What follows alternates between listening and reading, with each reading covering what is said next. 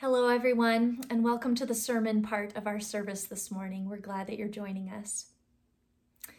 And friends, you've heard the text this morning, and I will be honest that our sermon text for today isn't one of my favorites. You may be wondering why that is. As our text is 1 Corinthians 13, it is about love, after all. And someone pointed out to me recently that all preachers have one sermon theme that makes its way into all sermons in some way, shape, or form, and love might be my theme. I'm passionate about this. I think it's part of my calling in life to show people that God loves them and work together with folks to love others well in our spaces and places. It's something I'm deeply passionate about. But while I cannot stop preaching about love, apparently, this text isn't one I normally focus on because it is known as the wedding text. And it's hard to break it out of that box and look at it in new ways. Richard Hays, a 1 Corinthians scholar, says of our text that the first task of the interpreter of 1 Corinthians 13 is to rescue it from the quagmire of romantic sentimentality in which popular piety has embedded it. Embedded it. The common use of this text in weddings has linked it in the minds of many with flowers and kisses and frilly wedding dresses. Such images are far removed from Paul's original concern.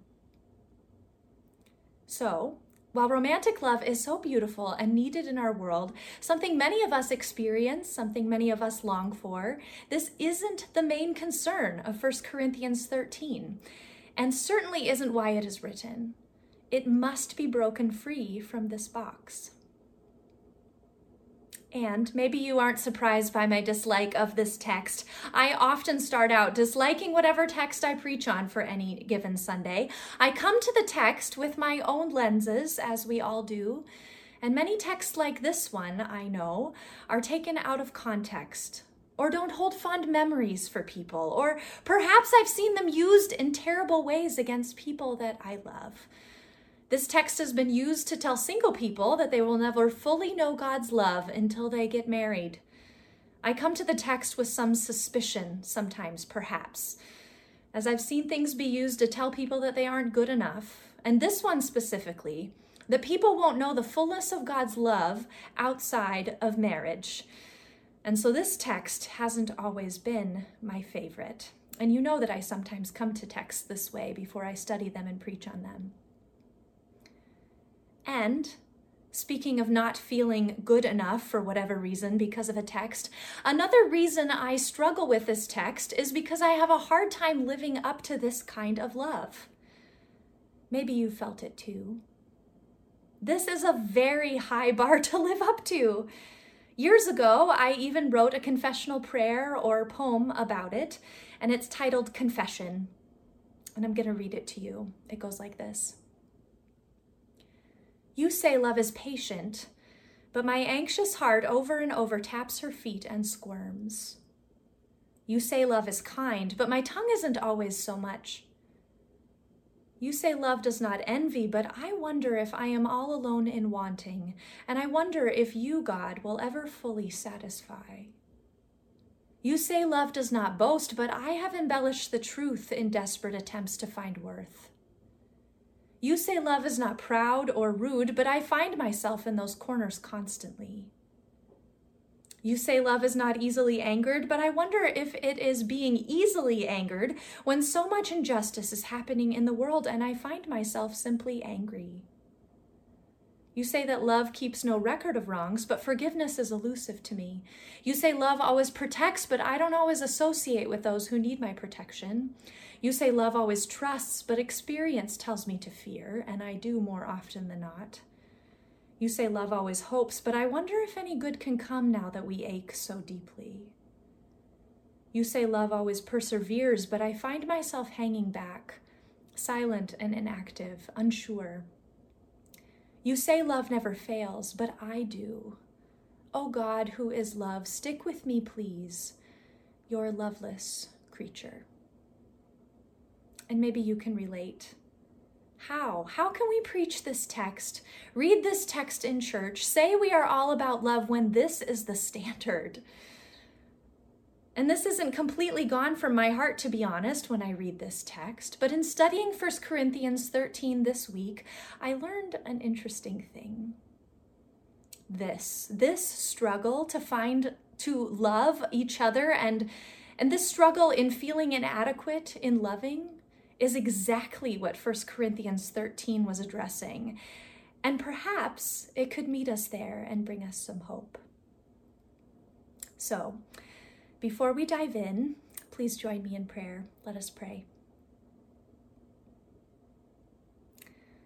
God, as we study this more familiar text today, would you meet us here and open our hearts? We all come with our lenses, ways that we have heard your word interpreted before. Maybe we come excited to hear our favorite text, or maybe some of us come frustrated and suspicious of it. For all of us, God, help us to see it with new eyes. Please meet each of us where we are today and wrap us in your arms of love. Show us your way forward in love, even as we weather a pandemic, even as days seem long, even as we are exhausted, unsure, afraid, and all sorts of things because of this new normal. We pray your presence to be with each of us in our spaces and places, showing us your truth and grace. And God, if there's anything that I speak that isn't helpful for all of us gathered watching, may we simply forget it. We pray these things in your loving name, Jesus. We pray these things in the name of our Creator, Redeemer, and the Spirit among us. Amen.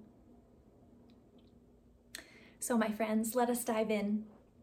This is the context of 1 Corinthians 13. It isn't written for use at a first century wedding. Instead, 1 Corinthians 13 is a piece of correspondence between the Apostle Paul and members at a church in Corinth. These members at the church in Corinth were telling were at their wits end. They had probably written a letter to Paul previously telling him about the problems they were all having in their congregation. Maybe it is a bit like if our church was having problems all together, issues with each other, and we wrote to the superintendent of our conference and asked them to help us. Maybe it's a bit like that. Or maybe Paul had simply heard about what was happening. Like today, things get passed through a grapevine. Maybe he had heard of all that was going on with the Corinthians at that church, and the Apostle Paul penned this letter to the Corinthians to them to help them become a healthier congregation. And chapters 11 through 14 are a section that must be read together, and Pastor Meg preached on a little bit of this last week. These chapters address many things happening in that congregation, it addresses everything from how they take communion, because apparently folks were eating only with people of their social and economic classes. Some people were getting drunk, and others were not sharing their food with members of the body who were less fortunate. It addresses everything from how they take communion to how they worship together, because also apparently some folks were using their spiritual gifts in ways that made others uncomfortable. Maybe some spoke in tongues and some didn't, some were raising hands and some not, or they were bragging about their ways of worshiping God, and this was not helping their community. And so Paul addresses these things in chapter 11, chapters 11 through 14. Chapters 11 and 12 seem to address things more head on. Paul tells, tells the folks in Corinth to get it together and do some specific things in their community in order to operate better as a church community. But chapter 13, it does something quite different. This chapter, it feels like a song, like a poem, maybe, a prayer. I kind of think it is Paul's way of speaking to everyone in the group. Some folks in our congregation, for example, might like the facts and numbers, and others might like poetry and music. And we all have different ways of understanding reality and connecting with truth. Maybe some of us like both all of these ways of connecting and learning are good. And a good teacher will know how to incorporate many different ways of learning into their lessons. And maybe this is what the Apostle Paul is doing for this church in Corinth. This chapter is for the artists, chapter 13. This chapter is for teaching the artists and the congregation what it means to be in community with one another. And this poem, prayer, or song Paul uses specific words in it that tie to the other chapters of 1 Corinthians, chapters 11 through 14. When he says love is patient and kind, he's referring to ways he has already addressed in other chapters how the Corinthians were not being patient and kind to one another. When he said love does not envy or boast, the Corinthians would have known that he was referring to specific things that he already wrote to them in previous chapters. He even uses some of the same Greek words. So this is clearly the same thing being taught again, but in a different way. And the Apostle Paul focuses it on one thing the Apostle Paul is a genius in how he writes here, in tying in other things he said and teaching this congregation using many different tactics so all can relate to what he is saying. And through it, he addresses some pretty big concerns in this church in Corinth. He invites the Corinthian church to consider why it is that they are not getting along. And then he focuses in. And he says that perhaps it is because they are focusing on doing the wrong or doing the right things, but not their motives for doing so weren't correct. And without the right motive, even their good works will fail, and being in community with one another will fail. And Paul says that there's disunity as a body is because of their lack of having the motive of love. Paul invites them to re examine their actions through the lens of love. Is everything done with and in love in this community? And if not, how might we get back to that place of love? And I think this is a really good word for this time. Church, our country is divided. The American church is divided, and some of it is for good reason. There is so much around us that is unjust. There are human rights abuses at every turn, and we cannot minimize those. We must always, always, always work for good policies for justice and mercy. And sometimes injustice does divide people. When we work for things to be better, it will divide us from people who aren't. Sometimes when we work for goodness around us, it will divide. That happened in our scripture. Jesus caused division with his radical work and words. This right here is not a sermon where I say we should put aside our differences because of some shallow version of love and agree with one another all the time, especially when there are injustices happening in and outside the church sphere. When black lives are degraded and taken and murdered, we side with our black brothers and sisters when LGBTQ people are being pushed out of the church and when churches say it isn't time yet for full inclusion, we side with LGBTQ friends. When some friends protest stay at home orders and endanger themselves and everyone else, we talk to them and share our own opinions on why being home is loving our neighbors. This isn't a sermon on peace that isn't really peace, telling some to be quiet while they suffer. And I don't think that's what Paul is talking about when he talks about unity and love here either. Paul's teaching in chapters 11 through 14 isn't about pretending all is well or about agreeing on everything. It is about a deeper understanding of love that refuses to dehumanize one another, even if you disagree vehemently and may continue to work for things to be different in a way that your neighbor does not like.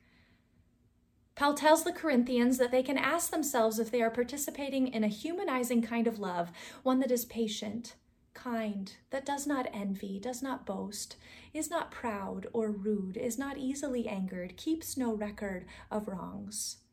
He invites them, and through them, us too, to a love that always protects, especially the vulnerable, always trusts in a way that isn't about getting walked over, but is about believing the best about people first, even if at first it seems another's ways are malicious.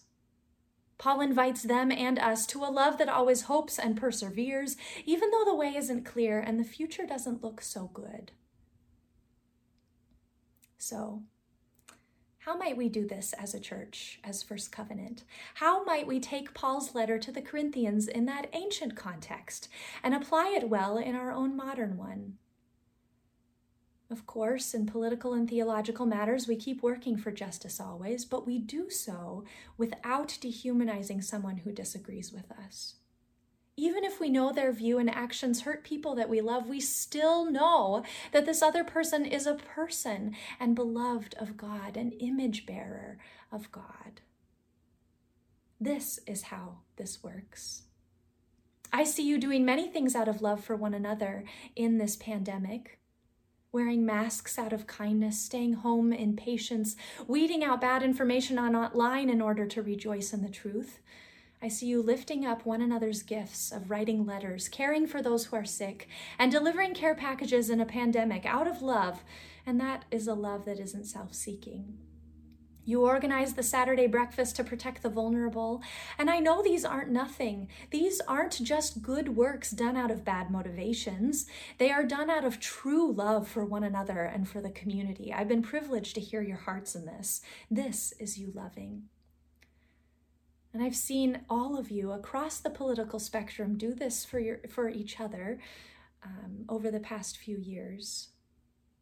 I remember one time that after the 2016 presidential election, when many of us were grieving the results, a member who was not grieving the results joined in a protest of the president and his administration just to be able to learn more about what the other side of things was thinking and feeling.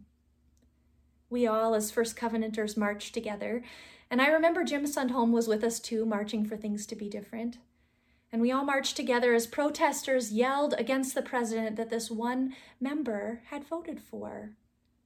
I was amazed at this one member of First Covenant. While we might have disagreed, I could see the ways that he was loving people so beautifully.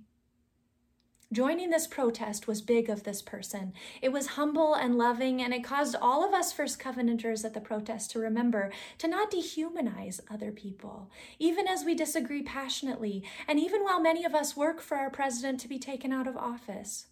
While many of us do this work, we remember the humanity of everyone involved. We remember that we are all precious bear image bearers of God. We can do this across the political spectrum for each other. All of this is the kind of love that Paul talks about. You do this constantly as a church, and it is utterly gorgeous. And so, you have done it, you are doing it. How might we continue to love moving forward in our own ways, in our spaces and places, and even during a pandemic? What are ways that we might ask ourselves, what is love? Are our emotions love are our motives loving? Are we doing this with and in love? And perhaps we might look at this song, this poem, this prayer of the Apostle Paul's as we think through this. Maybe it can be our yardstick for love. Is what we are doing or thinking of doing patient and kind? Is it believing in the good of our neighbor? Is it hopeful for how we might continue to use our buildings in radically loving ways in our neighborhood?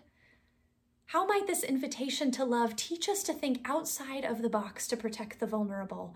This poem can be our yardstick to measuring our community life together. This is something the Apostle Paul gave us.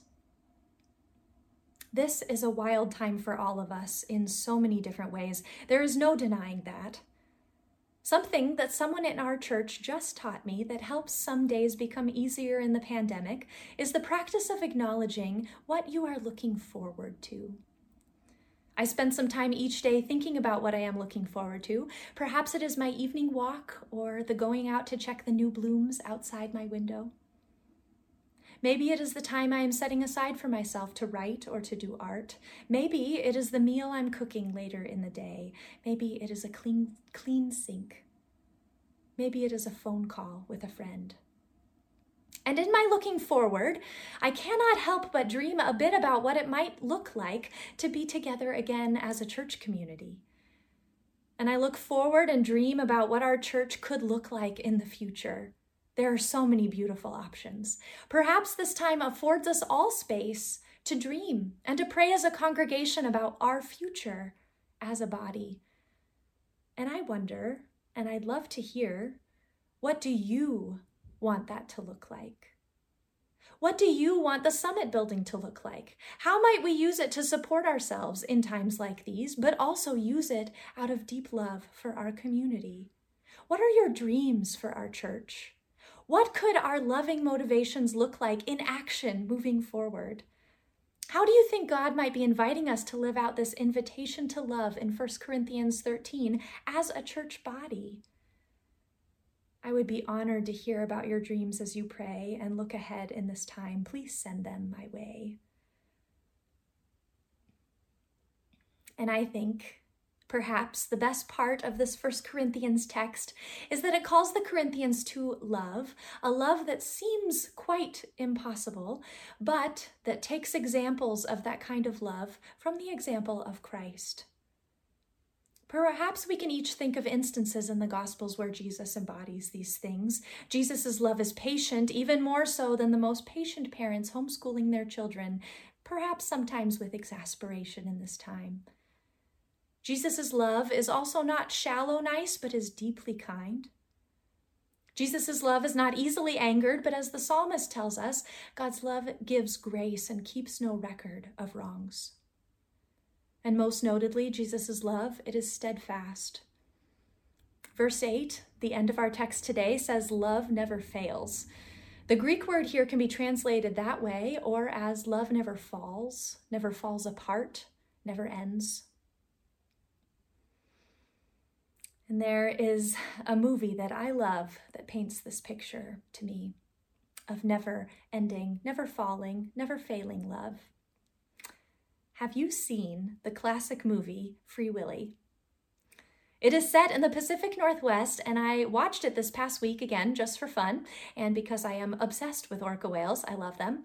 My first research paper in sixth grade was on saving the whales, and I have been committed to freeing whales from theme parks ever since. And this movie, let me tell you, it is all about never ending love. The never ending love between a young boy named Jesse and a caged orca whale named Willy. Jesse is an often homeless kid who gets in trouble for running away from his foster parents and he defaces the local aquarium with graffiti.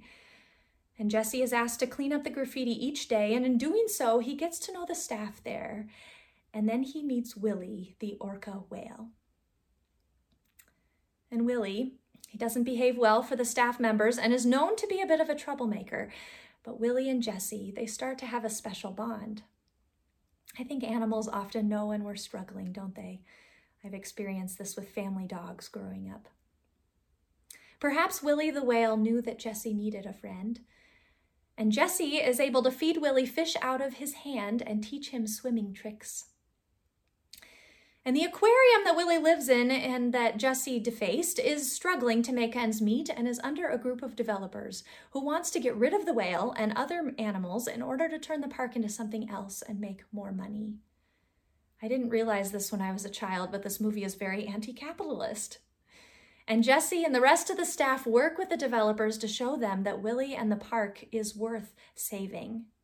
They devise a plan to show off Willy's skills to the, to the developers so that they can keep their jobs and keep the park. But Willy the whale gets nervous and has other ideas. In front of everyone, he fails. He refuses to do the tricks that Jesse taught him. Jesse and the water park staff are disappointed, and the developers, they're disappointed too, and move forward with their plan to kill Willy by draining his tank and destroying the aquarium.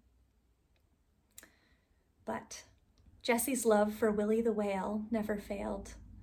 While Willy failed him, failed all of his tra- training, failed to help them save him, their jobs, and the aquarium, Jesse and some of the aquarium staff, along with Jesse's foster parents, load Willy the whale up onto a truck and risk life and limb to take him to the ocean where he can finally be free. They drive him through a car wash in order to keep Willy breathing and wet.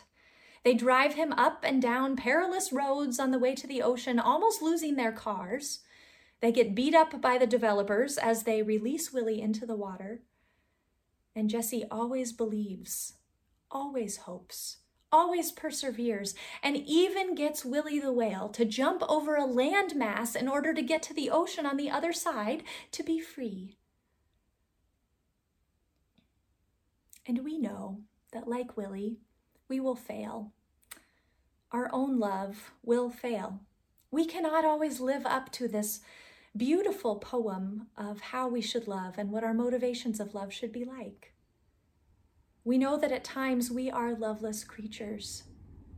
But the good news is that we have a God whose love is more like Jesse's than our own. We remember that through the books of the prophets, while God's people kept failing, kept failing to do justice, kept failing to love, God kept bringing them back and kept loving them, kept refocusing them on doing justice, on loving mercy, on walking humbly with their God, all through love. We remember that God's love never fails because John 13, 1 says that Jesus, having loved his own who were in the world, now loved them to the end. This is the gospel. No matter how much we fail, and we do, we are so deeply loved, no matter what. We remember that God's love never fails. Christ's love for us never ends. So while we remember that we strive for love in all that we do, while we ask ourselves if our love is patient and kind, while we remember that without love our actions aren't enough, we also remember, more than anything else, that God's love never fails and that Christ loves us to the very end. Amen.